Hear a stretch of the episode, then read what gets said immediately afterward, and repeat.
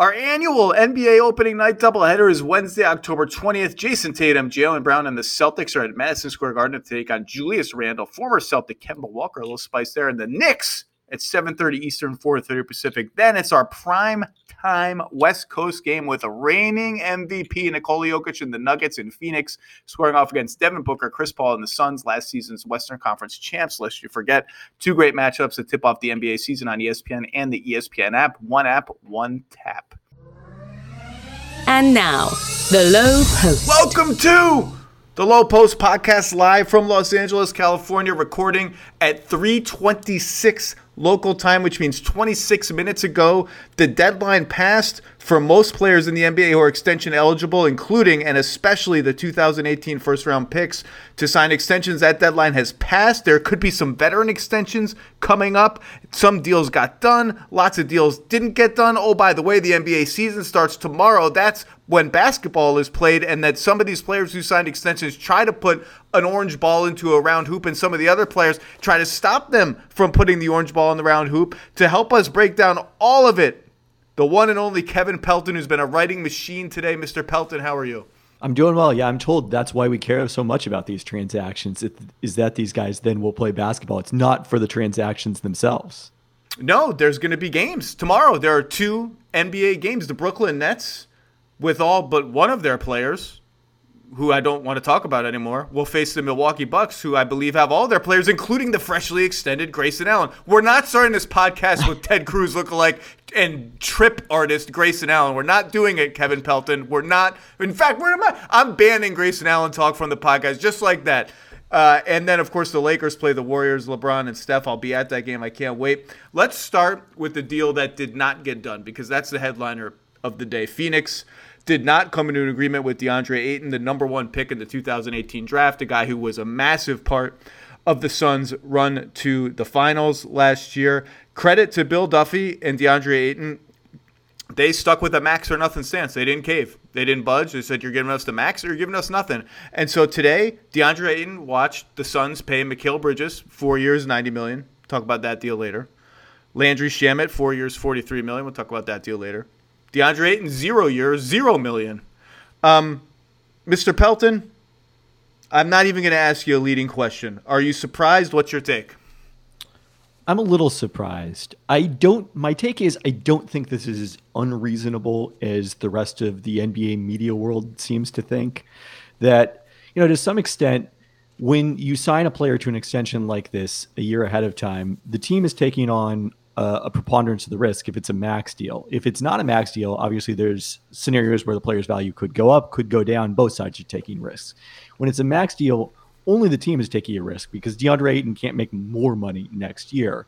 Now, there are reasons you do that number one to preserve the relationship with the player and number two because of the fact that there are things that can happen in restricted free agency that are a lot less fun for you than paying this guy the max for the next five years in terms of a shorter offer sheet or in terms of uh, you know him taking the qualifying offer but i think the question should be phrased is is that a greater risk for the suns than of deandre ayton's value going down when we're not so uh, closely removed from the peak of his value with that playoff run yeah at the risk of being unpopular on NBA Twitter, and boy, I, look, it's very fun to pile on Robert Sarver. I'm here for all the Robert Sarver jokes. I'm here for when DeAndre Ayton does the Shaq thing at where he just runs up and down the court saying, "Pay me, pay me my money" to Robert Sarver during a game. I'm here for all of it.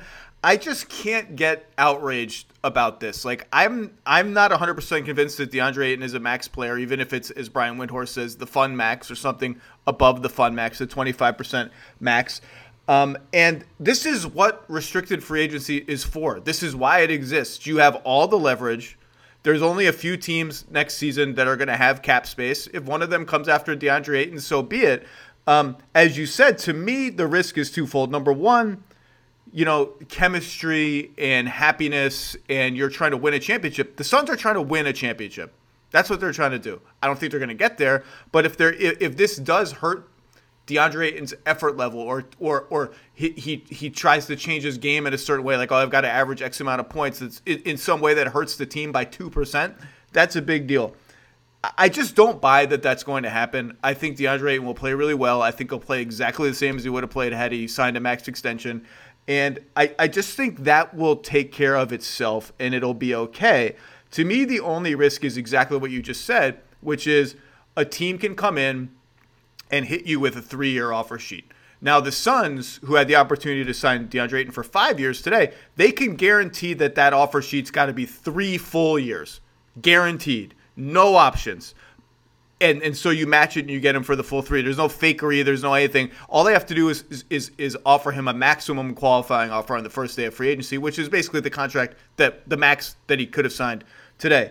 Um, that is, the, and we've seen teams come to regret whether it was Kevin Love, Gordon Hayward, whoever, whatever mechanism you re-signed your own guy for, we have seen teams come to the last year of those shorter than expected contracts and say, "Oh, uh, boy, would we like to have one more year to sort this out, or try to become good, or try to become competent." Like that, that's that's a big deal, and the years here are the bigger deal to me than anything else. And I think what the Suns are doing is saying we don't even think that offer sheet is coming because we look at the Pistons or the Spurs or whoever is going to have cap room. We don't think they're coming at him with an offer sheet. We're going to squeeze and we're going to see if we can get a more tradable contract than a max would be. I just can't. I can't get super duper up in arms about it. I get why people are. I get that Robert Sarver has a history of being a cheapskate. By the way, people are coming. The, the, the way that people are politely saying that He's careful with his money. He's forward thinking. No, he just he just doesn't want to spend all that much money. Um, I just can't get that up and on. I'm just not outraged. I wish I could be outraged. I'm just not. I'm outraged at the outrage. Yeah, I, I think the other difference here is compared to a few years ago when we saw the Brooklyn Nets after Sean Marks took over there go on this spree of signing guys to offer sheets that they probably thought were going to get matched and knew might not be that great for the team. And that's part of why you sign those offer sheets. Uh, they ended up with one of those in Allen Crabbe, but also Tyler Johnson uh, with that what became a backloaded offer for Miami. And, I think, by the way, I think the I think the reason why the net I'm just making this up, but I think the Nets are maybe you know they think well Kyrie Irving's unvaccinated that's not a big deal because Allen Crabbe is out there available and Sean Marks cannot resist Allen Crabbe. Al, throw Allen Crabbe into the starting five. What's it? What's it? Can we get him for twenty million? What's it? What's he worth? The siren song of Allen Crabbe. So the difference in the cap environment or the the market environment is Back then, free agency was a bit slower a process. Now, when so many of these deals miraculously come together in the opening hours after free agency begins on hopefully again next year, July 1st, if you can't sign that offer sheet until the end of the moratorium on July 6th, and then the Suns have 48 hours to decide whether to match it, and it's on your cap that entire time. You can't guarantee other players that cap space. It's a great July point. 8th. That's a, that's another thing the Suns are betting on uh, beyond what I talked about. Is like the teams just aren't going to do it. It's just inconvenient for them. You know we're matching. Why are you going to do it?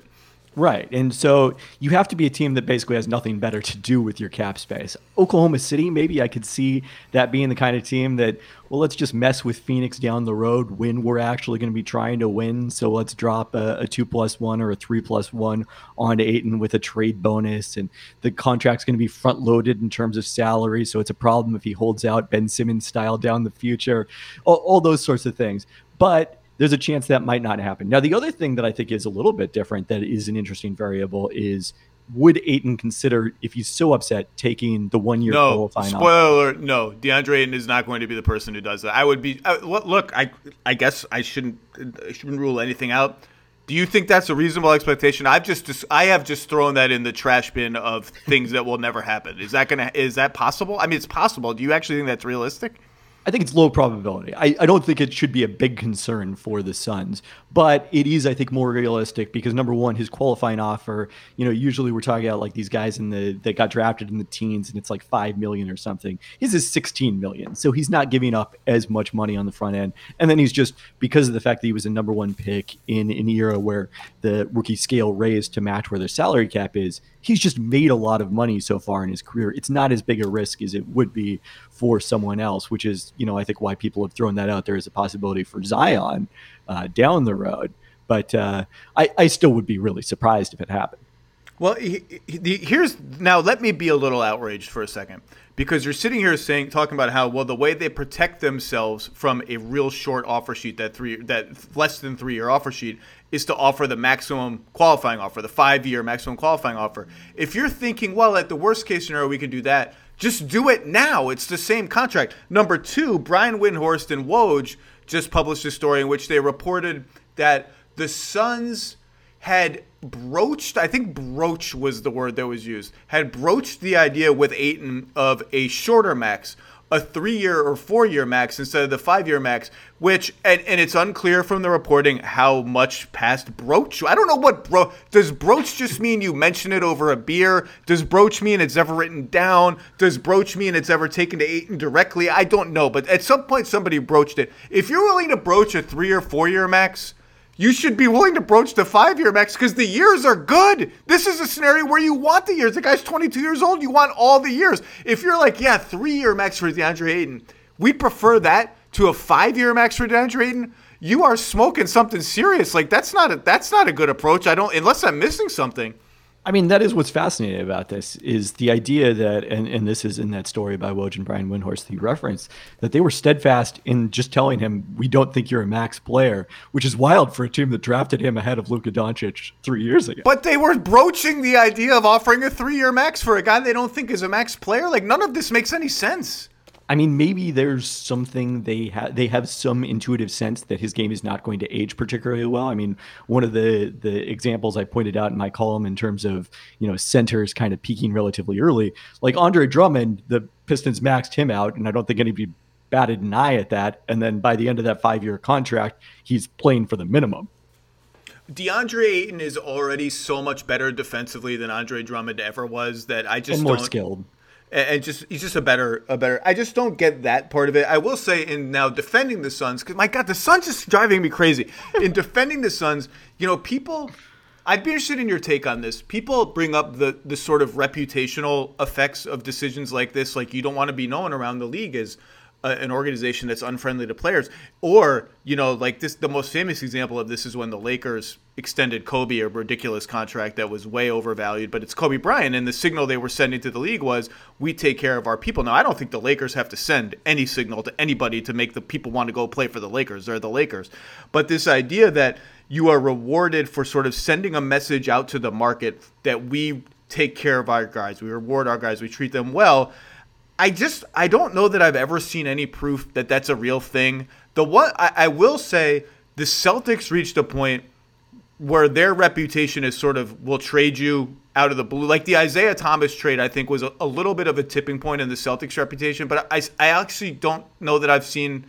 I don't think like that's why Anthony Davis didn't want to go to the Celtics. I don't think that's why Kyrie Irving left the Celtics. I just do you believe in this reputational thing? Is there something to it? Has there ever been a? Is there ever? Has anyone actually tried to look at this in some sort of academic way? Not that I know of. I, I, mean, I think it's probably mostly true at the extremes for like the vast majority of the league. It really doesn't matter. To some extent, it might be self fulfilling because if the media keeps talking about your reputation as with players as being so bad, maybe by definition that makes players think that your reputation is that bad and that we're kind of, you know, it's kind of circular logic here. Uh, I, I mean, I think there's some question to that, but now the Suns can come back and point out, hey, we did take care of two of our other guys, and those are the ones that actually probably are much more meaningful in terms of whether they're going to pay the luxury tax in 22, 23 or not. Well, let's talk about those because I actually thought both of those deals were sort of very interesting deals to dig into. Let's start with longtime Philadelphia 76er Mikal Bridges, who re-signed with the Suns on an extension for four years, 90 million, which I believe is locked in completely. That's 22 and a half a year. I think this one is really interesting. I, I, I love Mikal Bridges. You know what? I'm going to stop there. What's your take on the Mikal Bridges deal? Yeah, I think this is one of those cases where he could have made more if he got to restricted free agency because just every team needs a player like this. I, I, think there could have been a legitimate bidding war for his services, and it would have been one that probably would have reset the market a little bit for a three and D role player because you know there's not really necessarily been a three and D guy who has gotten quite this much money. I mean, Aaron Gordon is probably the closest comp on the extension that he signed with Denver earlier this year. And, but, and the three, the three, he he's a two and D. Right, he, and and he's more of a playmaker with the ball in his hands sometimes, a distributor, that sort of thing, than than a this classic three and D archetype. Uh, he got a lot more than OG Anunoby, which was really interesting. But I think that Anunoby probably got too little rather than Bridges getting too much. Um, I'm. This is the discussion I wanted to have. Twenty-two and a half million a year for a three and D player is a huge amount, and this is the this is the player archetype that always inspires this sort of cold, calculated discussion of, well, could we find 85% of his production at the minimum? Could we find 90% of his production for one third of the price? I I went through all the wing contracts, the veteran wing contracts in the league this morning, just to sort of retest that theory. There's no question that Mikal Bridges is way over market for a three and D player. Okay, there are, there are circumstances supporting why that should be the case, uh, and we could talk about that. I love Mikal Bridges, but just what do you think of that sort of general theory? And and when you go through contracts, what do you see in regards to it? I do think that there is an element of regret sometimes in teams that pass on this type of player, and then they end up going to great lengths. So Philly is is actually the example of this, probably because they draft Matisse Thybulle, move up in the draft to make sure that they can get him.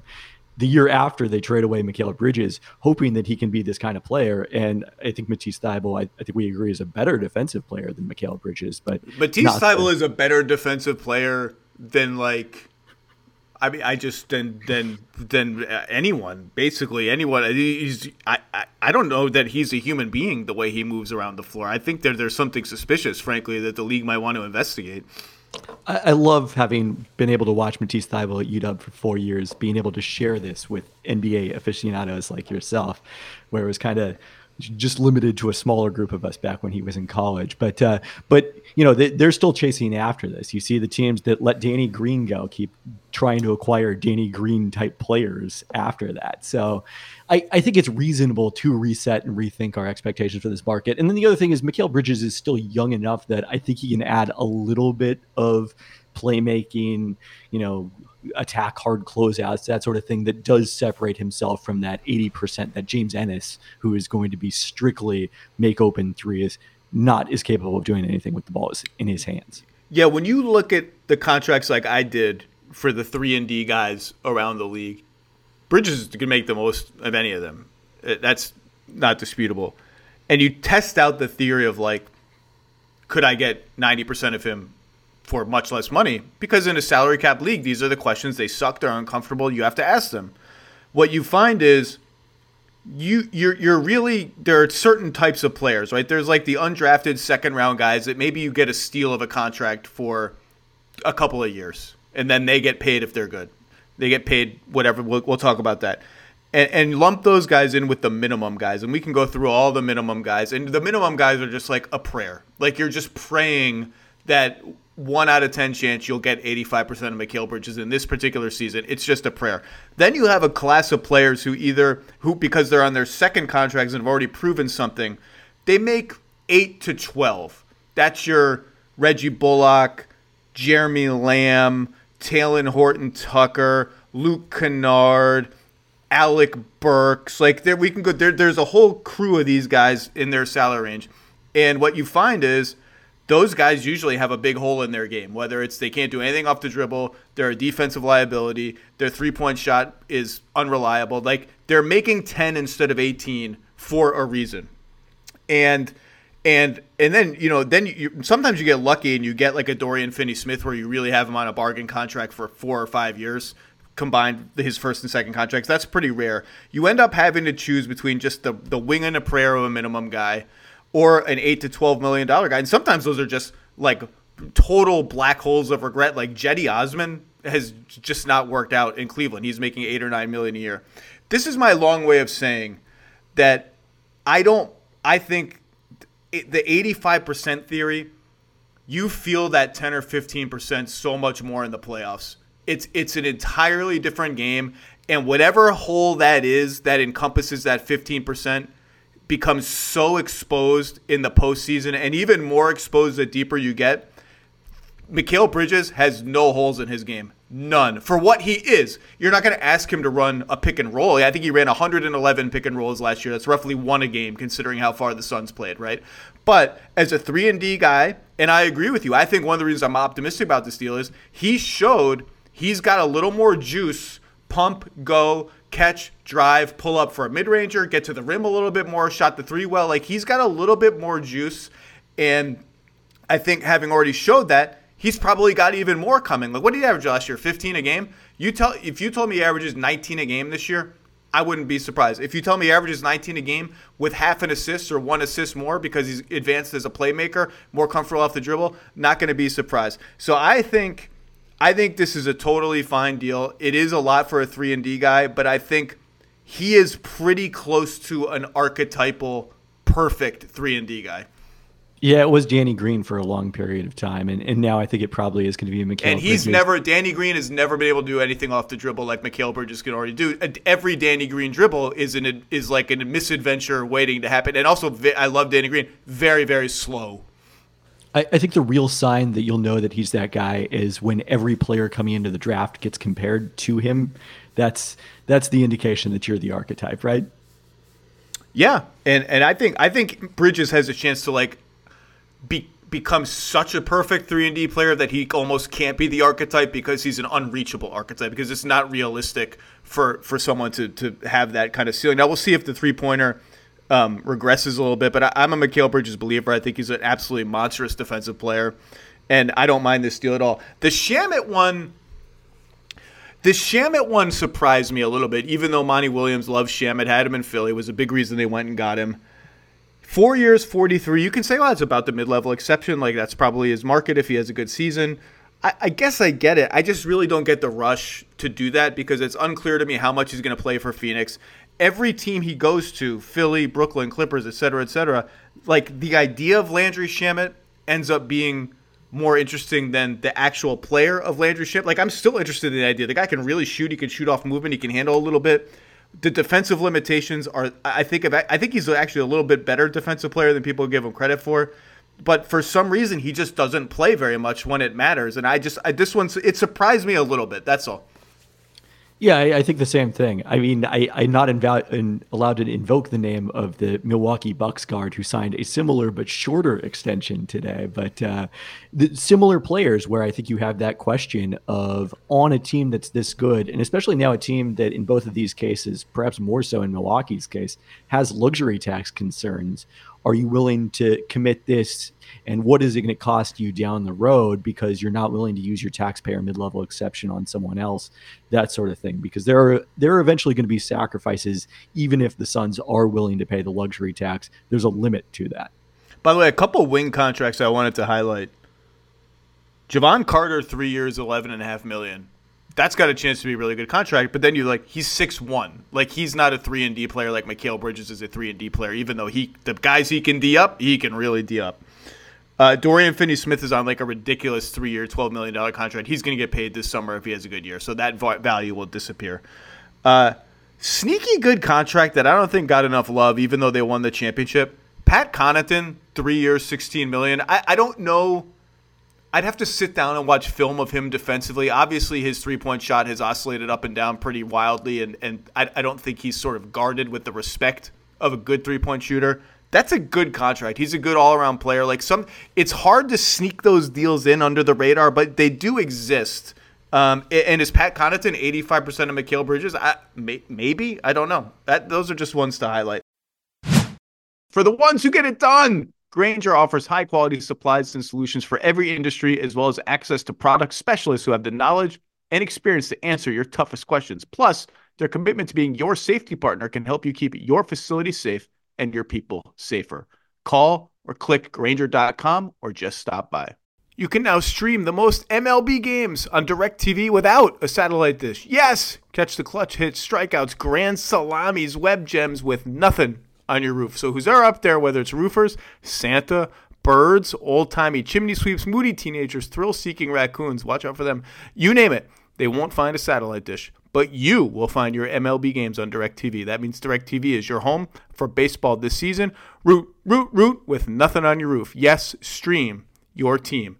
Call 1 800 DirecTV or visit directv.com. Sign up today. Claim based on total games carried on sports networks. Sports availability varies by zip code and requires choice package.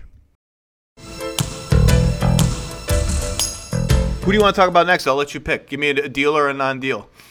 I think Jaren Jackson Jr. is probably the next one to hit because that's sort of the counterpoint in some ways to Ayton, where, you know, we definitely, given that he's coming off of an injury, went pretty aggressive in terms of value to ensure that this guy is going to stay here and be part of our future. And, I, and uh, the benefit that they got out of that, that I think is really interesting, uh, is our colleague Bobby Marks reported, is that that salary is going to start at its highest point, that contract, and then descend from there, start near the maximum and descend from there. So by the end, I think, especially in a rising cap environment, which we expect this to be once again, it could look like a bargain if he does continue to progress as a player.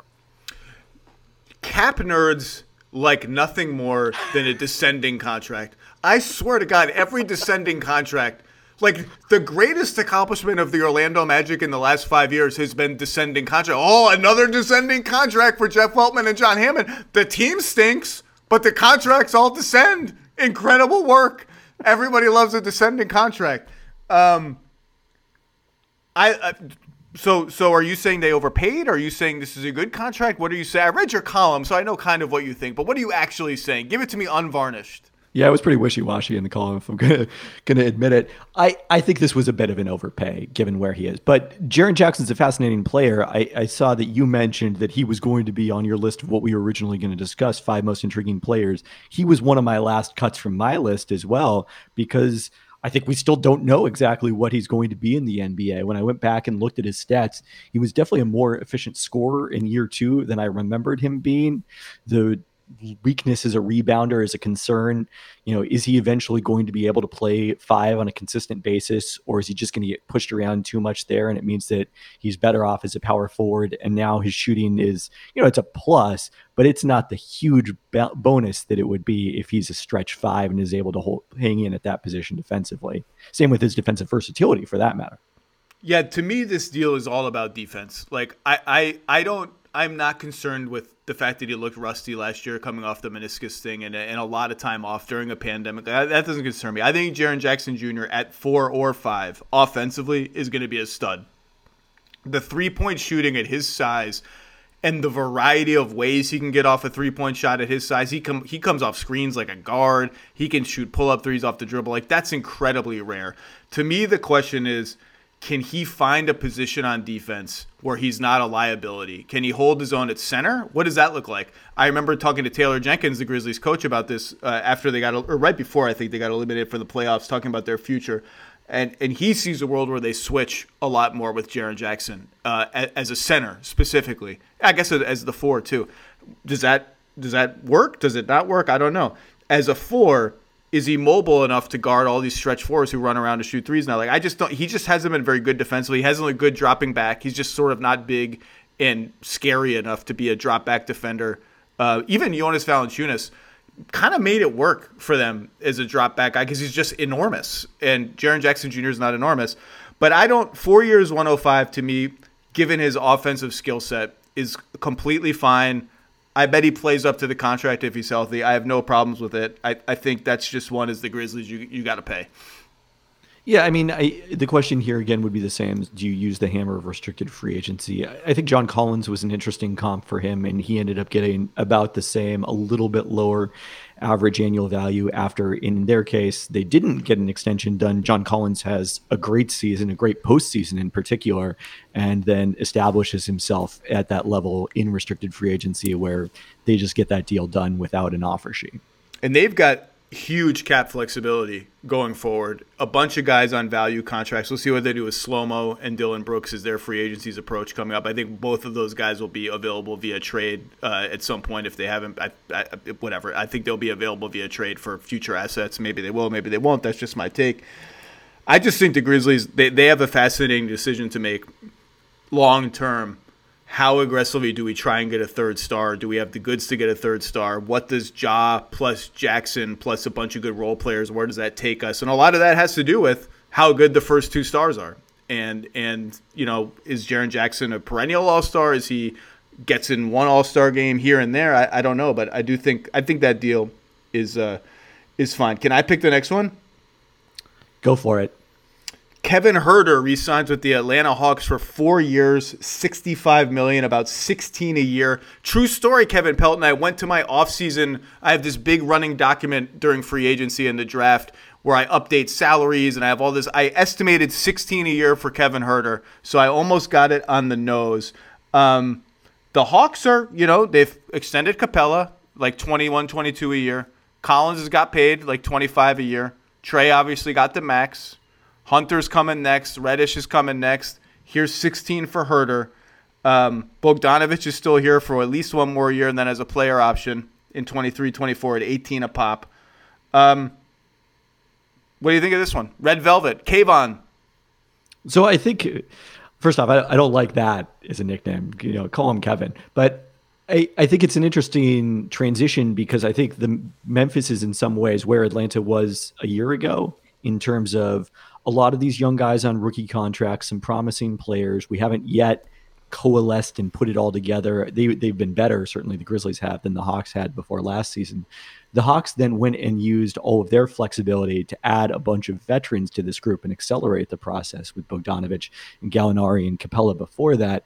Memphis, it seems like, is going to use it to try to make things as smooth and pos- as possible in the future by, you know, we're going to take on bad salary now. We're going to start Jackson's salary high, but in a few years, we're going to have Ziaire Williams on a rookie contract, this Lakers pick on a rookie contract, and Jackson's salary lower. So they're trying to mitigate the problem that Atlanta is now facing, which is, okay, it's great that we've got all this talent how do we keep everybody without paying an exorbitant luxury tax bill that's not going to be realistic probably in either of those markets and so that Huerter at 16 million i think is probably right about the right price point where this contract is still tradable if we decide that DeAndre Hunter and Cam Reddish are our wings of the future at some point. It's you know still good money for him for somebody who is opposed to Ayton and what we talked about earlier has not made very much money on his rookie contract thus far. So I I think I liked it all around. I like it. I like Kevin Huerter. I think everything I just said about wings applies to Kevin Huerter. He's young. He can really shoot. Check. He's a good playmaker, secondary playmaker. Check. I think defensively he's pretty solid. Like like he he fights hard. He's long. He's big. He re, he's a good rebounder for his position. I love watching him rebound. I just think he's like that same eighty five percent theory. The people are going to overreact and say Game Seven against the Sixers. That's what got him paid. He torched Seth Curry. Blah blah. blah. I'm sure that helped. I'm sure that was brought up in the I'm sure the deck, that's what we call these things now, the deck of, of the presentation by his agent included. When did we start doing that? Anyway, the deck probably had game seven in it. Um, and and I, I just think Kevin Huerter is really good. The cap's going to keep going up. This is a, it, at worst it's a tradable contract. At best it's a really good contract. And I have I got to tell you, the Hawks they had to max out Trae Young. They did. He deserves it. Collins, Capela, and now Huerter to get them this far below, not that any of them were going to be max players, although John Collins wanted to be, to get them this far below the max, you're approaching a point that depending on what happens with Hunter and Reddish, that's six guys total that we've now named, that you might be able to keep five instead of four, depending on your willingness to go like 10 million over the tax. 12 million over the tax. Maybe you have no willingness to do that. You certainly don't want to pay the repeater tax. That's something to consider down the line. But it's not like completely untenable to keep five of those guys. Now, the thing that could make it untenable is if DeAndre Hunter comes out this year and lights the NBA on fire and he showed signs of doing like everything we just said about Mikal Bridges. He showed signs of being like, I can even do more than that. I can post up. I can run pick and roll. I can bulldoze people on switches. I can do lots of everything. If he becomes a guy that people look at as well, that's that's a twenty-five to thirty million dollar player, then my my whole thing blows up. But I think I just think Kevin Huerter's good, and this is what you pay for good two-way wings.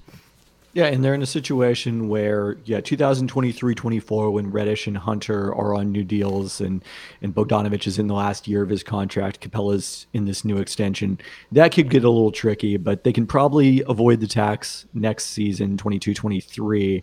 And you've got a long time to figure out what's going to happen between now and 2023 24. I mean, if all these guys are worth that kind of money on extensions, that's a problem, but it's a good problem to have.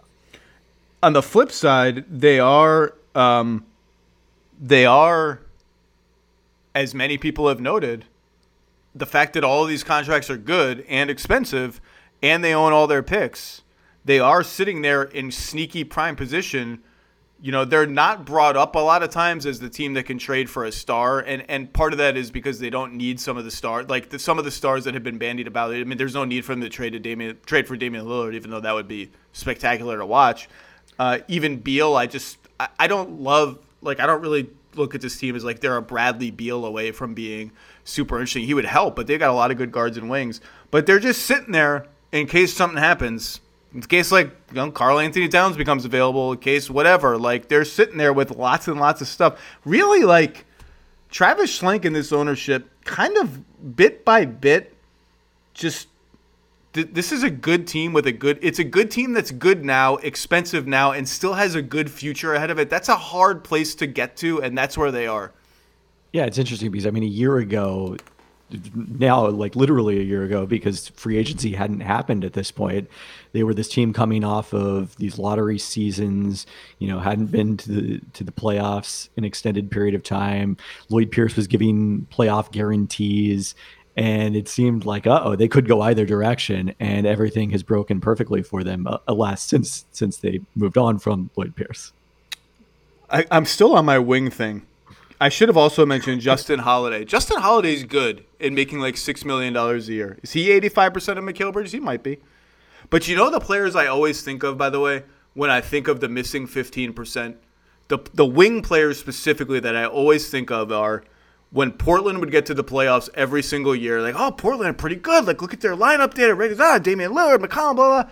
And then they'd get to the playoffs, and Maurice Harkless and Al-Farouq Aminu would be at the three and the four, and every defense would be like, yeah, you go, you guys go ahead. Like, we're not even, we, we didn't guard you that carefully in the regular season. We didn't really think about it much. It's playoff time. Like, I'm going to maybe sit literally sit in the paint on my ass and you can shoot all the threes you want and they couldn't ever make enough to make teams pay. Like those are the guys I always think about. Oh, that's where the missing 15% is right there. Yeah, I mean, I think to go back to Bridges, the thing is you just don't have to worry about that position for the Suns as long as he stays healthy. And the, that is a very valuable thing to have. Can we talk about the other Bridges? Miles Bridges, there was very little chatter in Charlotte that he was going to get extended. I don't think there was all that much dialogue between the two sides from what I had heard. There was no optimism going into today that there would be a last minute deal. He's a really, really interesting player to me. Um, I, I don't even know what his ideal position is. I don't know that it even matters. I don't know that I believe in the three point shooting that he showed last year, including some off the dribble threes.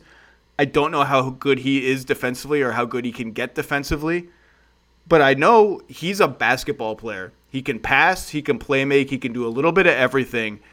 And I tend to like guys like that that just, you know, I don't quite know what they're going to be, but I know that they're just players. They feel the game well, they read the game well, and obviously he is just absolutely the most hellacious dunker in the NBA. I rewatched his dunk on Clint Capela the other day for some reason, and I almost I, I, kind of shuddered in my chair at, at, like a vicarious sympathy shudder for Clint Capela.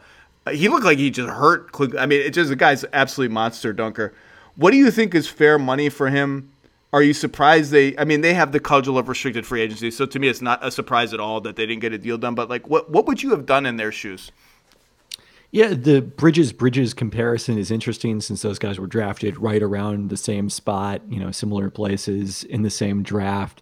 They don't have the same games since, as you mentioned, you sort of alluded to, Miles maybe is more of a power forward, maybe even more of a small ball five in, in some lineup, some of the Charlotte lineups they threw out there, depending on how you categorize him and PJ Washington.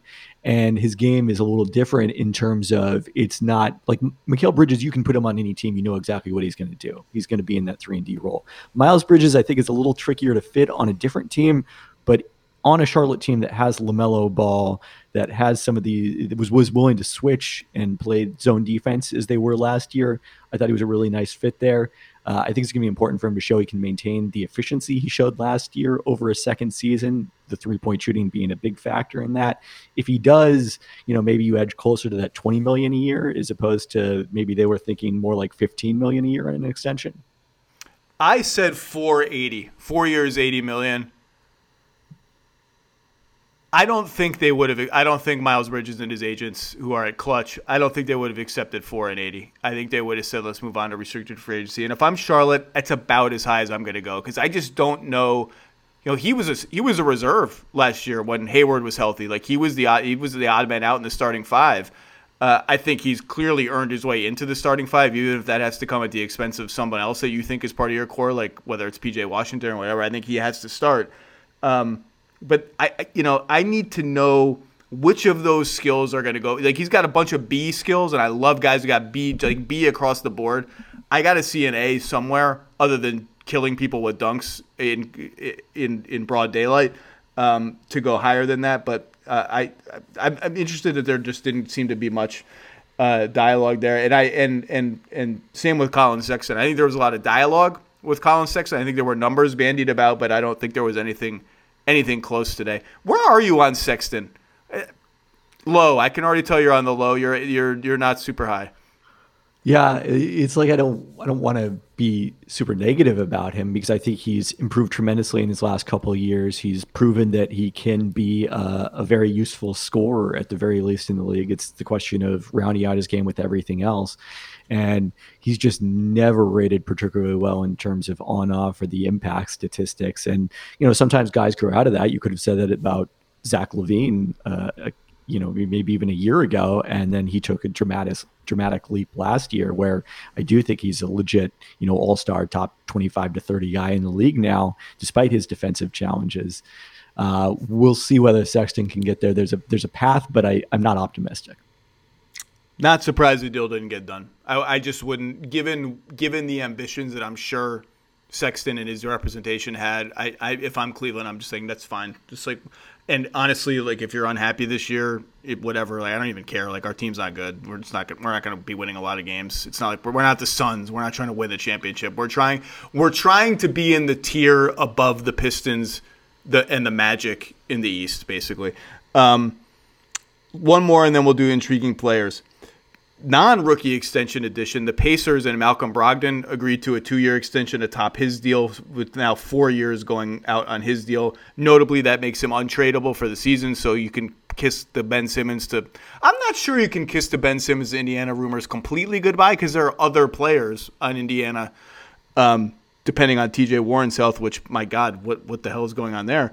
Um, that Philly might like, and I think there, I think we might see extension talks go to the wire tonight with Caris LeVert, uh, and maybe that mirrors what happened with with Brogdon and takes him out of the trade market. What, if anything, do you make about Indiana? Just sort of kicking the not kicking the can, but just saying we're happy with you guys. We're happy with with to extend you at sort of about your equivalent salary. You're happy to take it for reasons X, Y, and Z. Let's just make a deal. Yeah, I thought the most interesting aspect possibly of the Brogdon deal is this is somebody who NBA teams have been worried about his health for such a long period of time. It's part of why he fell to the second round in the draft. It was supposedly part of why the Bucks were willing to uh, send him to Indiana in a sign and trade instead of re-signing him, and you know a, a, decision that I criticized at the time, but you know it worked out in the end because they were able to put Jrue Holiday into that spot. And Indiana now has had him for a couple of years, obviously has more information about his health than any of the rest of us do, and they're willing to go four years out for him. So that that to me is a, a really good sign. And then yes, I think the the trade aspect is the other, you know, important implication here. He doesn't have to be a part of a package for Simmons, but you would think that he's the kind of player type that Philadelphia would be targeting if they are willing to make that deal for anything short of another star. Yeah, if I'm Philly and my concern is I got to win this year, and so I got to find players who fit the best around Embiid. I want Brogdon and Warren, depending on again Warren's health, which is now this ongoing mystery of when is he going to come back or not. I, am more interested in those guys than LeVert because I, I, feel like the fit process with him is going to take a little longer. Yep, uh, the other guys are hand in glove with Embiid. By the way, I haven't I haven't asked you about this. I know you did your projections. I read them.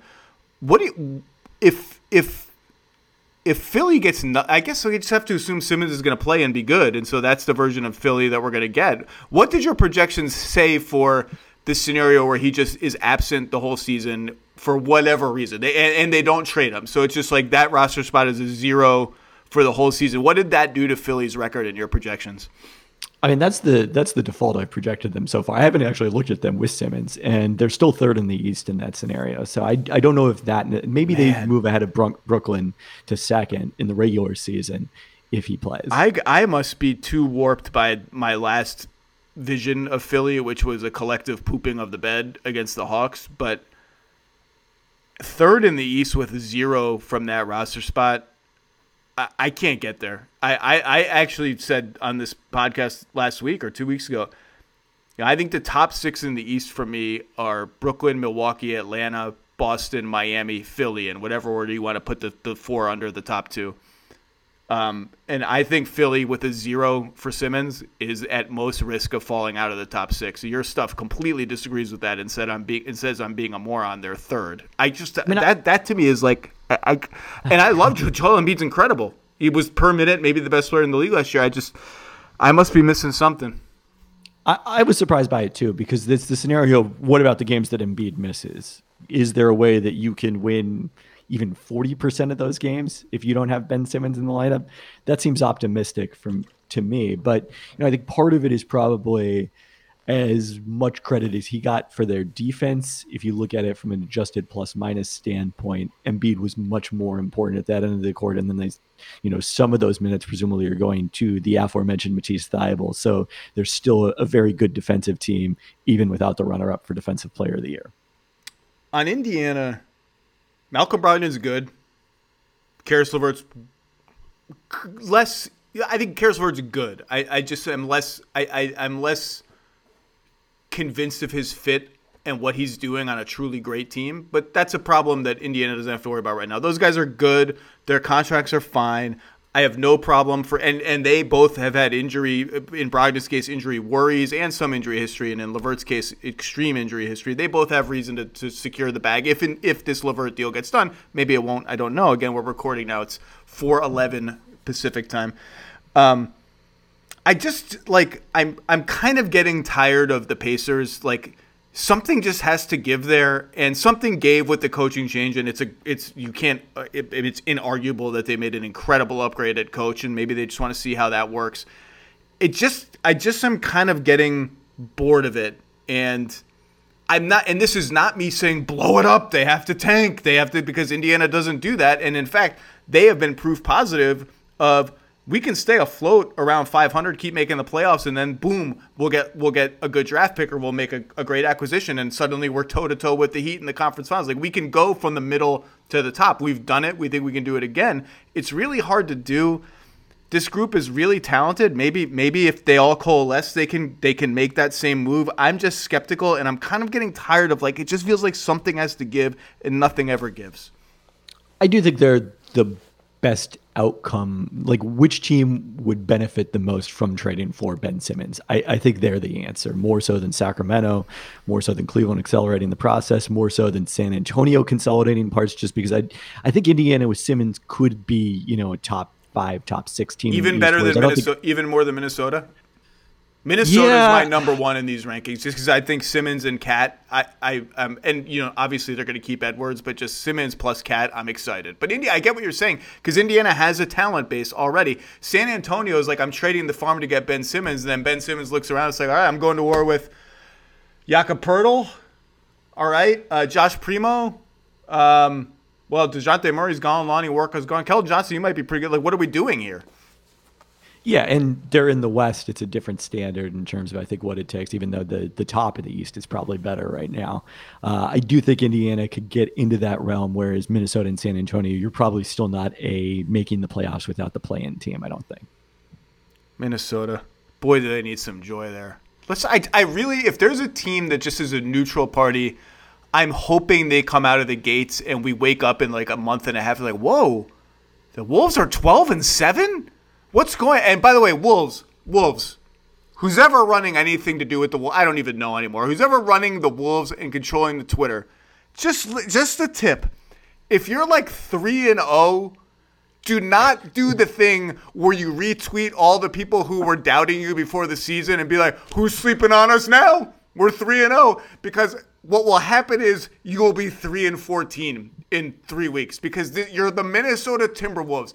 Just shut up if you start off well. Don't brag about anything. just just keep the train moving. I couldn't believe that a couple years ago when they were like three and one, so whatever they were, five and three. Oh, you're still sleeping on us, Perk? And per- yeah, we're all sleeping on you. You're five and three. You stink, and then you end up. So just be quiet.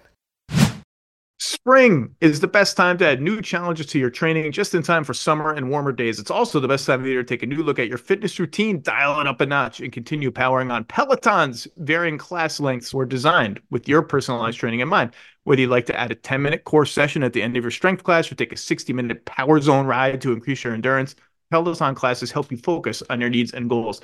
They are also made to challenge you with a variety of classes like boot camps, boxing, okay, full body strength, marathon training, all created to grow your skills or push you to improve in what you already excel in. Peloton's expert coaches and nonstop vibes, hashtag vibes, will push you to new levels of strength and endurance, keeping you on your toes while giving you the professional coaching you need.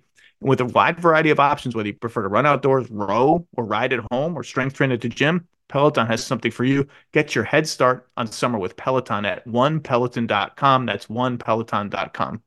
Passion, drive, and patience. The formula for winning championships is also what keeps your ride or die alive. eBay Motors has everything you need to maintain your vehicle and level it up to peak performance. Superchargers, roof racks, exhaust kits, LED headlights, and more. Whether into speed, power, or style, eBay Motors has you covered. With over 122 million parts for your number one ride or die, you'll always find exactly what you're looking for. And with eBay Guaranteed Fit, your part is guaranteed to fit your ride every time or your money back because of the eBay Motors, you're burning rubber, not cash.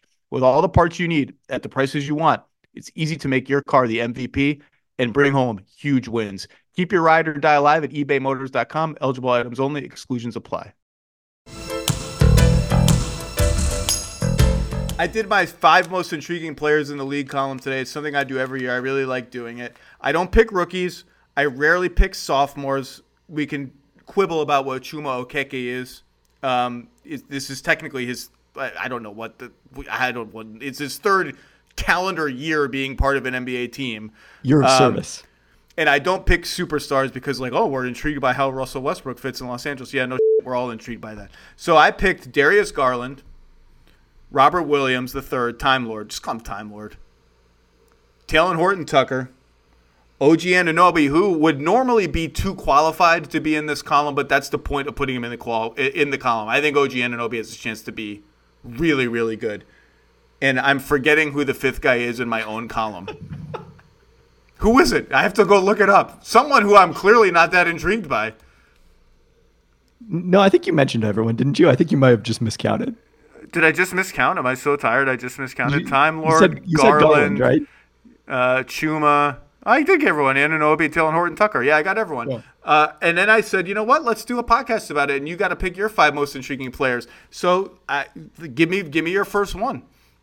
Okay, so I, I did not know about your criteria about not usually picking second year players, and I you, guess you can make Kevin. You're an adult person. You can make whatever criteria you want. That's probably the biggest reason why we have zero overlap whatsoever in our lists of intriguing players. In fact, the nine players I cut down from to get to five, no overlap. But let's start with where you ended that last conversation. Anthony Edwards, why is there no conversation about this guy who averaged 23.8 points per game in the second half of a season? The season is a rookie with reasonable efficiency. I mean, he improved more dramatically within the season than I, I think we've almost ever seen from a guy who was just you know, in your parlance, barfing up 20 footers off the dribble a lot of the time in the first half of the season. To the second half, Chris Finch comes in as head coach. Karl-Anthony Towns gets healthy and plays with him. The vast majority of their minutes together were in the second half. And not only does his shot quality improve, so does his accuracy on those shots relative to the shot quality, according to Second Spectrum's measures. And all of a sudden, this guy that we thought might be, you know, uh, an Andrew Wiggins style volume scorer his entire career is scoring with reasonable efficiency at what age, 20? Um, I, I, I, what he did in the last 30 games was real to me. I remember writing a column where I said something like, I mean, it seems dumb to say it now, but to, to me, he almost rendered D'Angelo Russell an afterthought in terms of Minnesota's long, long, long term trajectory. The team is about Edwards and Towns now. Those are the fulcrums of the team. That said, I, lo- I, I thought his pick and roll game advanced. I mean, he is a you can't it, when he starts to get rolling downhill there's not much you can do to stop him from getting to the basket. He's obviously got to improve his finishing and playmaking, but D'Angelo Russell spotting up around an Anthony Edwards, Karl Towns pick and roll is an interesting sort of secondary option within the offense. Guys will challenge him to make shots by going under and all that.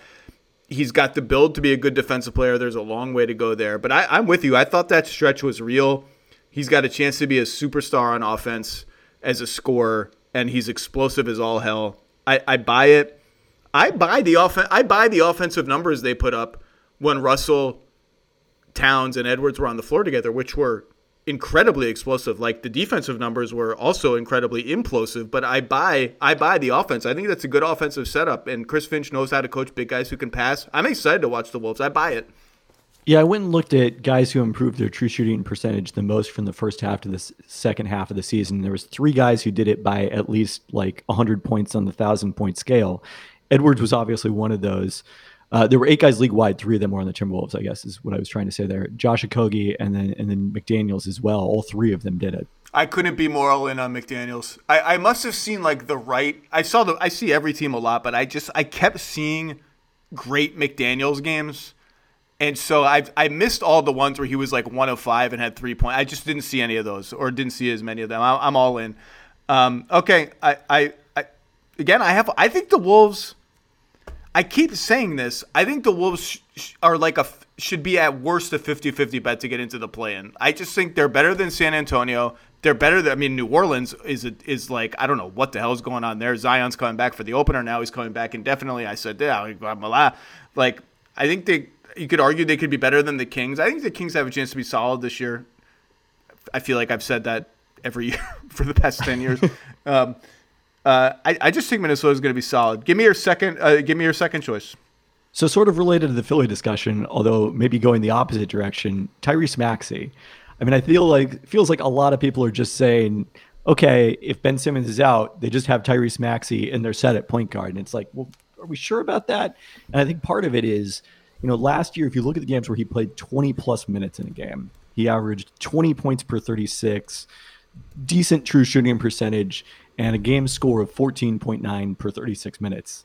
If you look at all the other games he played, that drops to 17 points per 36 minutes, a 500 true shooting percentage, and a 10.8 game score. And that worked well when you've got Ben Simmons, because on those nights where Tyrese Maxey has a good matchup, all right, let him go. He can play the entire fourth quarter, that sort of thing.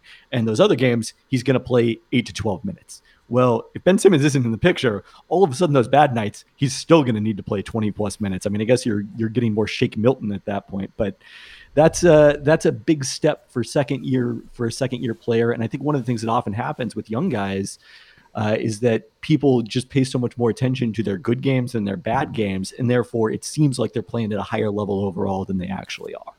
Yeah, you're preaching to the preacher. I've I've said almost the exact same thing about Tyrese Maxey, where I just can't believe how many people are like, "Well, so what if Ben Simmons doesn't play? Tyrese Maxey is ready." And look, I thought he showed a ton in his rookie season. I think people are probably over remembering the game six against the Hawks, where he had 16 points and kind of helped save Philly and and set up Game Seven at home, which didn't go well um, yeah, in hindsight, hindsight might have been better for the Sixers to just lose Game Six. Maybe we're not in this whole mess. You know, boy, I never thought about that hype, but that just threw me for a loop. Then the pass never happens. The Simmons pass never happens. Then they never have Joel Embiid being like, "Well, that there was that one possession where we got a dunk, but we didn't get a dunk. Instead, we got one point." Joel Embiid is like Shakespeare of trash talk. It's just, it's unbelievable. I will never he never got enough people that gravitated to the obvious Joel Embiid things. Okay, he's talking trash on just destroying Andre Drummond's entire ego and self worth and putting everyone in the basket and blah blah. I just the the Instagram video comment about Ben Simmons was so good and so cutting and said with such politeness that it, it was it was Shakespearean. Um, anyway, but yes, I don't buy Maxey is fine. I just people again like he's a second year player. Going against starters, if that's what ends up happening, is going to be difficult. But I am the guy can score and he's got good instincts and he's and he is fearless and fans love fearless and Philly fans especially right now are going to love them some fearless. Any other Maxey thoughts? This is but this is why I can't believe that they're projected third without Simmons. I just can't believe it. I mean, fifth fifth in defense. So that's that's I think the big part of it. Well, you want to talk about fearless? Should we transition to my next player? Sure. Jordan Poole. Oh, baby. I'm so excited for Jordan Poole. You don't even have to sell me, but sell me. Preseason MVP Jordan Poole, with due respect to uh, Isaiah Joe, who actually led led P- all players in my wins above replacement player metric in the preseason. Uh, he and Steph Curry, I think you mentioned this last week on the pod, played just 221 minutes together all of last season. In the preseason, they played together 46 minutes, and that span, Poole scored 40 points on 14 of 28 shooting, 7 of 18 from three, and Steph had 48 points in 46 minutes on 16 of 32 for shooting. So I don't think they're going to stay that hot, but it's intriguing because Poole is kind of playing like someone who has paid a lot of attention to Steph, and now he's making those shots. And if there's two guys out there doing that, you know, not that he's doing the beautiful game stuff that Steph is moving without the ball, but if there's two guys you have to account for doing that, I, I don't know what you do defensively, especially when, if and when Klay Thompson comes back. You know, you don't think they're going to stay that hot? You know who does think they're going to stay that hot? Steph Curry and especially Jordan Poole. I I think the Warriors might be the single most interesting team in the NBA this year the projections for them are all over the place. You've seen unanimously unanimously bad. I feel like the statistical projections. Well, I think Vegas. Well, this is not statistical, but they're over. Right. Their over under is pretty high. Hollinger has them super low. And it's funny, I was very low on them two seasons ago. I picked them to miss the playoffs. Obviously, that's when Steph got hurt. They looked horrible, but then Steph got hurt three games into the season. You just wash your hands of the whole thing. Um, I'm I'm much higher on them than consensus. I think their ceiling is finals. Now that ceiling obviously depends on Klay Thompson coming back and being 85% or whatever of what he was, which maybe may we may in four months be like, well, that was totally unreasonable. Um, it also depends on them holding the fort until that theoretical Klay Thompson comes back. And Jordan Poole's play is a big reason why I'm optimistic they can do that. I may be overweighting the I mean, whatever they finished on, they finished on like a 15 and 5 kind of run. And I think if you even zoom out further than that, it's, it was 20 something and whatever. I just, they just looked like the Warriors to me because they stopped playing Wiseman. They started playing players who could play their system, including Juan Toscano Anderson, who's just good. Like, that dude's good. He's a good basketball player. Um, I may be overrating that because, you know, it's the end of the season. Some teams aren't tanking, but the West is still is still pretty tough, and their schedule was West heavy. I, I don't know. I'm I'm high. I'm higher on them than if you're telling me the projections are unanimously low. Then I guess I'm rejecting the math, even though I understand. I understand why the math is what it is. The math is like Otto Porter was fat. Nemanja Bjelica couldn't do anything for uh, whoever he was on last year, Miami and Sacramento. How are we counting on those guys? Kuminga, question mark. Muzi Modi, Moder Mater, Minzer Moody, Meansy Moody, Moses Moody, question mark. Um, Wiseman, question mark. I, I get it. I just I like their team. I can't I can't help it. I'm also rejecting the projections, but I'm not rejecting the math because part of the math is that in the preseason, 56% of their shots were threes, which was number one of any team. And I feel like that sort of uh, more relentless three point seeking makes them a much more dangerous team. And then I think the thing with Bjelica and and Otto Porter and, and Iguodala is, you know, you just put guys that know how to play basketball in this system and everything runs so much more smoothly than even perhaps more talented players in a vacuum or if you distributed them randomly across all 30 teams like Kelly Oubre but you put these guys in the Warriors system with Steph Curry's shooting and ability to move without the ball, with Draymond Green's intelligence and defense, it just works.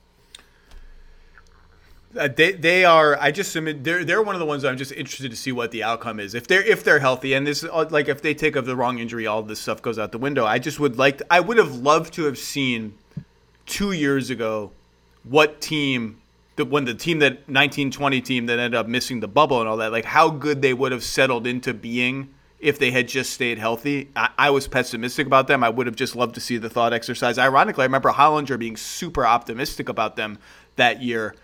And to the point, I think he wrote something about how, you know, well, Steph's the best offensive player, one of them. Draymond's the best defense player. Like, you can't miss the playoffs with those guys. And I was like, well, I just think the rest of their team is not very good. I would have loved to have seen it play out. Okay, so that's three. We're all excited about Jordan Poole. I'm, I'm ready. I believe in him as a scorer. I believe in him as a secondary playmaker. I believe I'm in. Who's number four? Patrick Williams, who I think is a linchpin to making this whole Chicago thing work, even though he barely played in the preseason when the Bulls were a juggernaut during the preseason with the likes of. Yeah, they're hanging a banner. Their, their fans are hanging a banner already. like as, as, someone who has urged the Seahawks to hang the DVOA banners, I can't say anything. Uh, but with the likes of Javonte Green and, and Derrick Jones and Alize Jr. playing power forward, that's going to be Patrick Williams during the regular season. And you know, I think we talked about him a fair bit on the pod last year when we did all rookie team and how his advanced stats were not nearly as good as the eye test was because he just wasn't necessarily doing a ton on the court. So even though he had a league average true shooting percentage and shot 39% on threes, his usage rate was low, so low. He only attempted 2.5 threes per 36 minutes. And in that context, encouraging to see him get off three in 22 minutes in the lone preseason game he played and make a couple of them I think he's a legit three point shooter. I buy that, uh, even if I don't think he's going to be a high volume guy until he quickens his release. And then the Bulls were somehow number one in defensive rated in the preseason, partially because they played Cleveland a bunch and opponents shot 29% on threes, which ranked 29th in the league. You've but dug you've if, dug so deep into preseason stats. I'm getting I'm getting a little uncomfortable. I gotta be honest. You looked up opponent three point shooting in preseason to see if the Bulls defense is real or not. And look, if their defense is average this season, Exactly. That's a home run outcome for them. That they will be in the playoffs for sure if they have an average defense. So the statistical projections are also unanimously negative about the Bulls, but I I'm getting I'm coming around a little bit on, you know, the idea that at least they're upper half of the play. Uh I, I think their floor is like seven eight. I have them in a tier with the Knicks at like seven eight, seven eight nine maybe if you want to put Charlotte. I'm I'm unreasonably high on Charlotte. I completely I'm, I own my unreasonableness about Charlotte. I'm I'm super high on them. Um, Your unreasonable high about Charlotte is the way I feel about Toronto and Washington. Yeah, you know, I was arguing with the scout about Washington a, a few days ago, and and he asked me, "Who do you think wins more games, Washington or Chicago?" And I said Chicago for sure. And he said, well, about how many? I said, I don't know, five, like a lot, like five. And and I, he almost talked me into it. Like the Wizards are deep. They're, I know they're deep. The Wizards are deep at every position, which is super important in the regular season. I just look at them and I'm like, what are they? What are they good at? Like they were a bad defense last year, and then they surged at the end, which I don't know if that was real or not. They were a, a bad offense, even though they look, or average offense, even though they look on paper like this should be an incredible offense. But but average and average is 500. That's average, and that's all it's going to take to be in this conversation we're talking about. So I, I guess I, maybe I'm sleeping on Toronto. I just don't know what to make of. I don't know what to make of them. I think their offense is going to be a struggle. Their defense could be absolutely hellacious. I, I don't. I just don't know what to make of them. I I, I plead I, I plead ignorance on that one. I just think that the the psychic boost from being back in Toronto, along with their luck. I mean, the luck ended up working out for them because they got the number four pick and, and drafted uh, Scottie Barnes, who looked terrific in the preseason. But the number of close games they lost, like all of those things, if those flip a little bit, in addition to just having some actual home court advantage, I feel like that that could be enough to get them back into that mix. On Pat Williams, I'm a huge fan. I, obviously, you just look at him and you're like, well, this guy's going to be a monster defensive player. I believe in his jumper. I mean, his his long two is already super smooth. All he's got to do is extend that out. I think he's going to become a good a good playmaker, secondary playmaker as a young player, and we'll see what he develops into as a veteran player. But I'll go you one further. Like I don't think he's just the linchpin of what they're trying to do this year. I think he is one of the most important players in the entire league for the next five years because if you look at all the players and picks the Bulls got from tanking, from the Jimmy Butler trade, teardown, like they're all almost all of them are gone, and and ended up you know other than LaVine ended up not giving them all that much in return. Now Wendell Carter Jr. helped get them Vucevic, whatever. Like they just they had a lot of bites at the apple and didn't come up with a lot. And so they've got this veteran team now because they traded a lot of their future to build a pretty veteran team. Now it's some of the veterans are young veterans like Lonzo Ball and Alex Caruso, who's kind of a mid-career veteran. I, just think the bridge to anywhere interesting is Pat Williams, and I'm, I'm I'm optimistic that he is going to hit the ceiling of what he can be as a player. Fifth guy, give me your last guy. Reggie Jackson. Oh my so, god! I am wow flummoxed. So the Clippers are, I think, the Philadelphia of the West in terms of the projections that I've run. In terms of, I see all the questions about what happens if their star gets injured, but they've just got a lot of good players. And so they are tied with the Nuggets for the best projection among that group of five teams that you've talked about in the West that are below the Utah Phoenix Lakers elite in the conference mm-hmm. and are probably playing for three play Those those teams to review are Warriors, Dallas, Portland, Clippers, Denver. And if you yep. think those are three to eight in the West, and I, I think if I had to project the West, I think, or I'm sorry, four to nine then yeah, three of those teams are in the play-in area. And so I think Reggie Jackson is key to making all this work because, you know, when Paul George is off the court or if he misses time, you know, I guess Marcus Morris Sr. you can call on to create more of his own offense. He scored a lot of points when he was with the Knicks a couple years ago, but really it's going to be a lot of Reggie Jackson. And until last year's playoffs, Reggie Jackson creating his own offense was not a prospect you were real excited about. And then we saw a totally different player. I mean, only Kevin Durant increased his scoring more from the regular season among players who reached the second round of last year's playoffs. He was this iffy three point shooter his entire career, bad three point shooter in Oklahoma City, iffy in Detroit, who all of a sudden has hit 43% consistently with the Clippers. I mean, if this is legit, I think I think it has to be legit for the Clippers to be that good. I think I think he's legitimately good again. I, I think the playoffs may be a little bit um, exaggerated, but I think I think Reggie Jackson's back to being a good, solid point guard. The Clippers, whether they've gotten him healthy, or he's gotten healthy, or he's got his confidence back, or he's just happy there. It's a good setting for him. Whatever it is, the shooting has now. He's been a great three point shooter since the minute he stepped in the door there. So it's now two seasons of it. The off the dribble stuff, he's always been pretty shifty and strong with the ball. I, I, I wasn't terribly surprised by what he accomplished in that regards. I, I think he's like a solid, just a solid point guard again, which is a win, a win for them. I'm I, I have said of those five teams that I have the Clippers at the bottom, which would make which would make them I guess ninth um, in the West, uh, and my best bet to be in the play-in tournament of all those teams. Uh, and but again, the projections say I'm wrong. I just don't.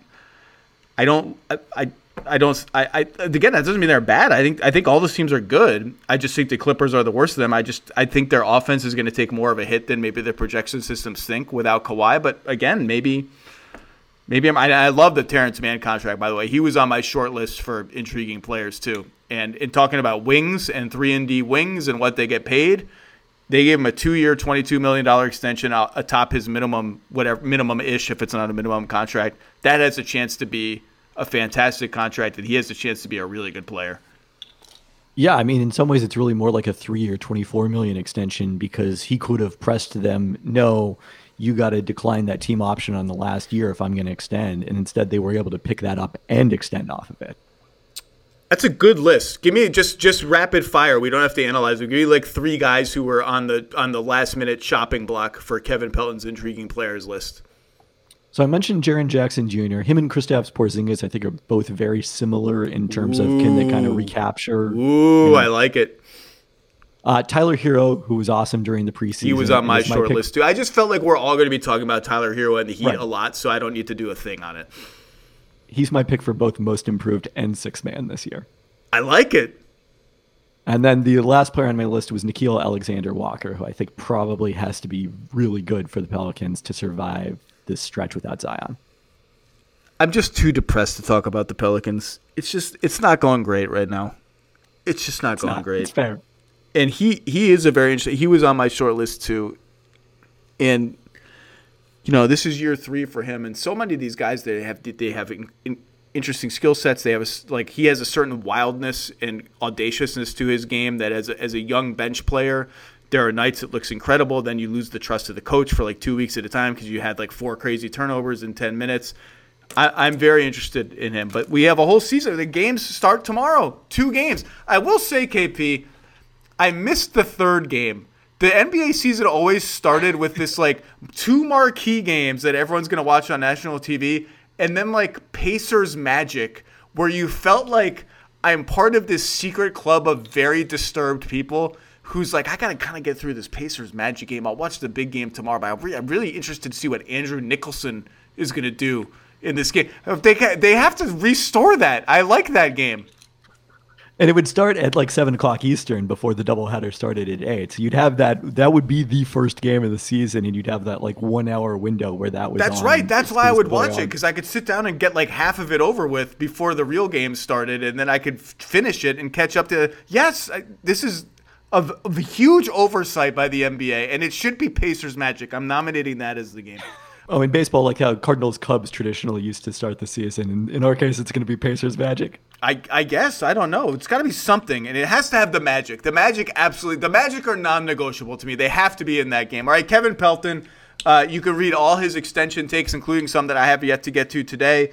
Uh, you can read his take on everything that happens basically in the NBA. His mailbag runs every weekend. He's always answering interesting questions in the mailbag. Uh, one of the very best to do it, Mr. Pelton. Good luck to the Kraken, and I will see you soon, my friend. Thanks for having me.